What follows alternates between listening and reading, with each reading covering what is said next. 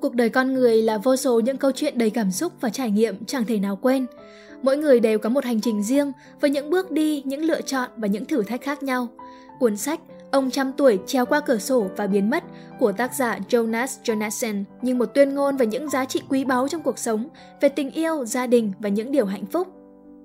Trong video lần này, hãy cùng khám phá những bài học truyền cảm hứng bất tận từ câu chuyện cuộc đời của người đàn ông trăm tuổi trong những review của hai tác giả Smiley Mia và Zhang Ji tại Spider Room nhé. Hãy cùng bắt đầu thôi nào! Review của tác giả có tên Smiley Mia. Với một cái tên tiêu đề kỳ lạ, cuốn sách đã chính thức đánh vào trí tò mò và óc tưởng tượng của người đọc. Bởi vậy khi vừa bắt gặp ông trăm tuổi treo qua cửa sổ và biến mất, mình đã phải cầm lấy ngay và đọc ngấu nghiến xem cái câu chuyện kỳ lạ này sẽ dẫn đến đâu. Trang bìa vẽ những khung cửa sổ, một cụ già tóc bạc vác theo cái vali to đùng và bước đi. À không, phải là tẩu thoát hoặc là biến mất. Mở đầu câu chuyện được diễn ra như sau. Một giờ trước khi những nghi lễ kỷ niệm sinh nhật lần thứ 100 của mình sắp bắt đầu, cụ Alan Carson quyết định rằng mình đã sống quá đủ trong viện dưỡng lão và trong một khoảnh khắc, cụ đã quyết định trèo qua cửa sổ và chuồn mất.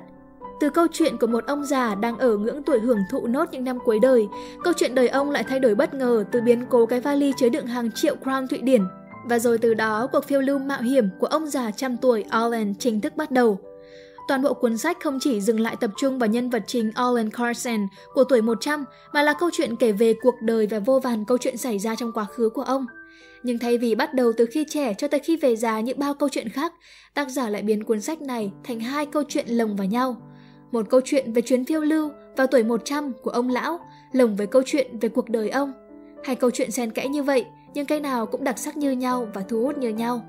Đôi khi độc giả đang chìm đắm ở những khoảng thời gian cố định này, đột nhiên bị quay ngoắt về một thời điểm khác.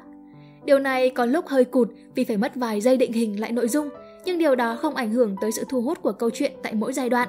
Bởi tác phẩm là một câu chuyện phiêu lưu với nhiều điều thú vị, nên bài viết này mình sẽ nhấn vào những điểm đặc biệt mà tớ tâm đắc trong cuốn sách và để các khán thính giả tự mình khám phá và tham gia cuộc phiêu lưu kỳ quái này cùng ông Allen nhé. 1. Đầu tiên chắc chắn phải nhắc đến yếu tố lịch sử. Cách đưa lịch sử vào tác phẩm của tác giả hoàn hảo và hấp dẫn tới mức mình phải tìm kiếm ngay trên Google về các nhân vật vì mình cứ tưởng là những nhân vật và các sự kiện ấy cũng là hư cấu. Nhưng mà những câu trả lời mình tìm kiếm được thì hoàn toàn là không phải. Trong sách, Olin được gặp và tiếp xúc cũng như dùng bữa với một loạt những người có vị thế chức quyền, những nhà lãnh đạo kiệt xuất.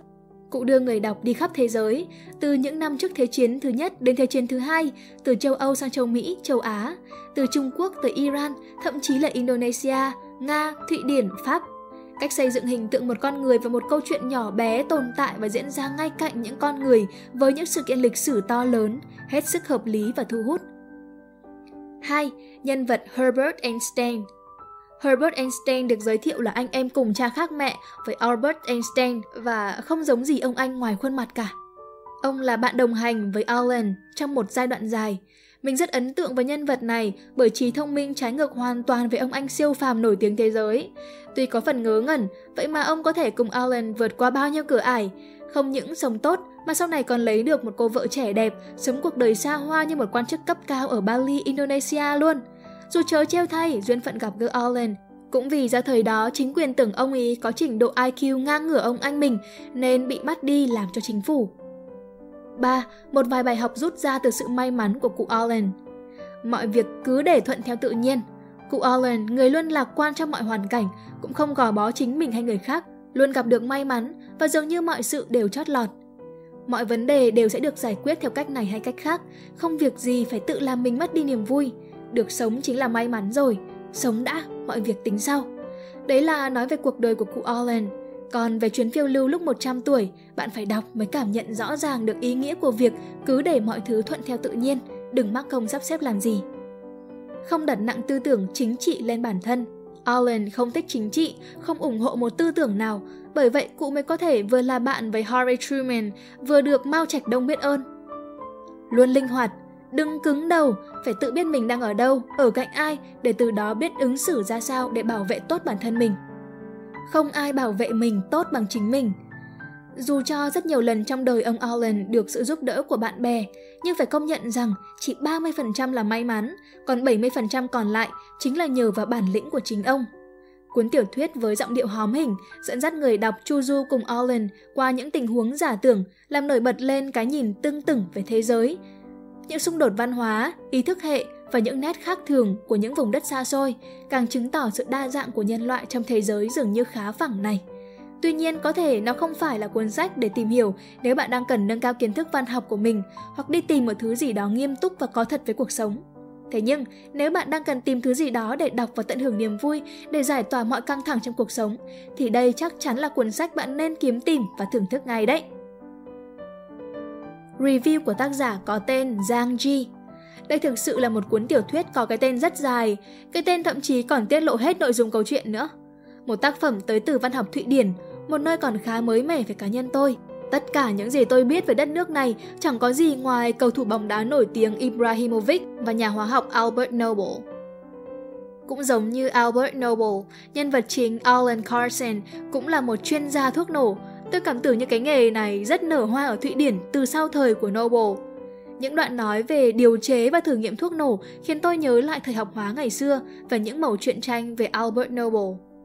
Quay trở lại tác phẩm, ông trăm tuổi treo qua cửa sổ và biến mất là câu chuyện về một ông lão 100 tuổi.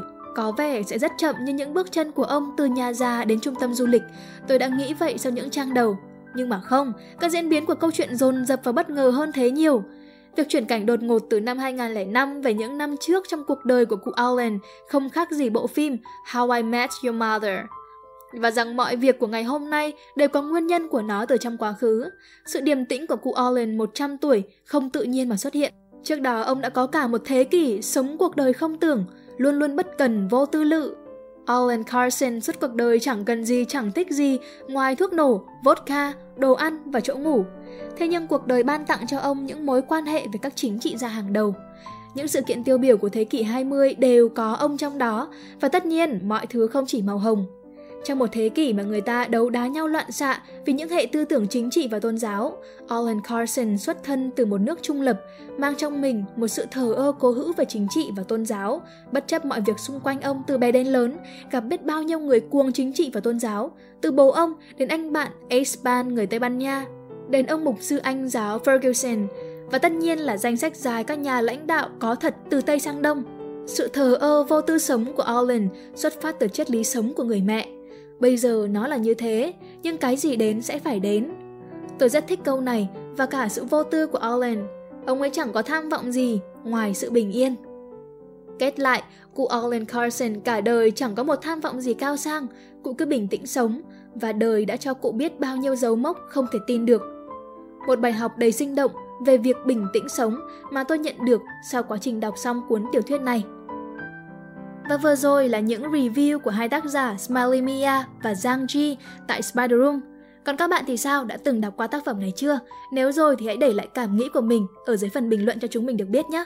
Đừng quên ấn like và ấn subscribe để ủng hộ chúng mình. Và nếu các bạn cũng thích những nội dung như trên, hãy đăng nhập vào website của nhà nhịn là spiderroom.com để tìm đọc thêm nhé. Và mình là Khánh Linh. Bye!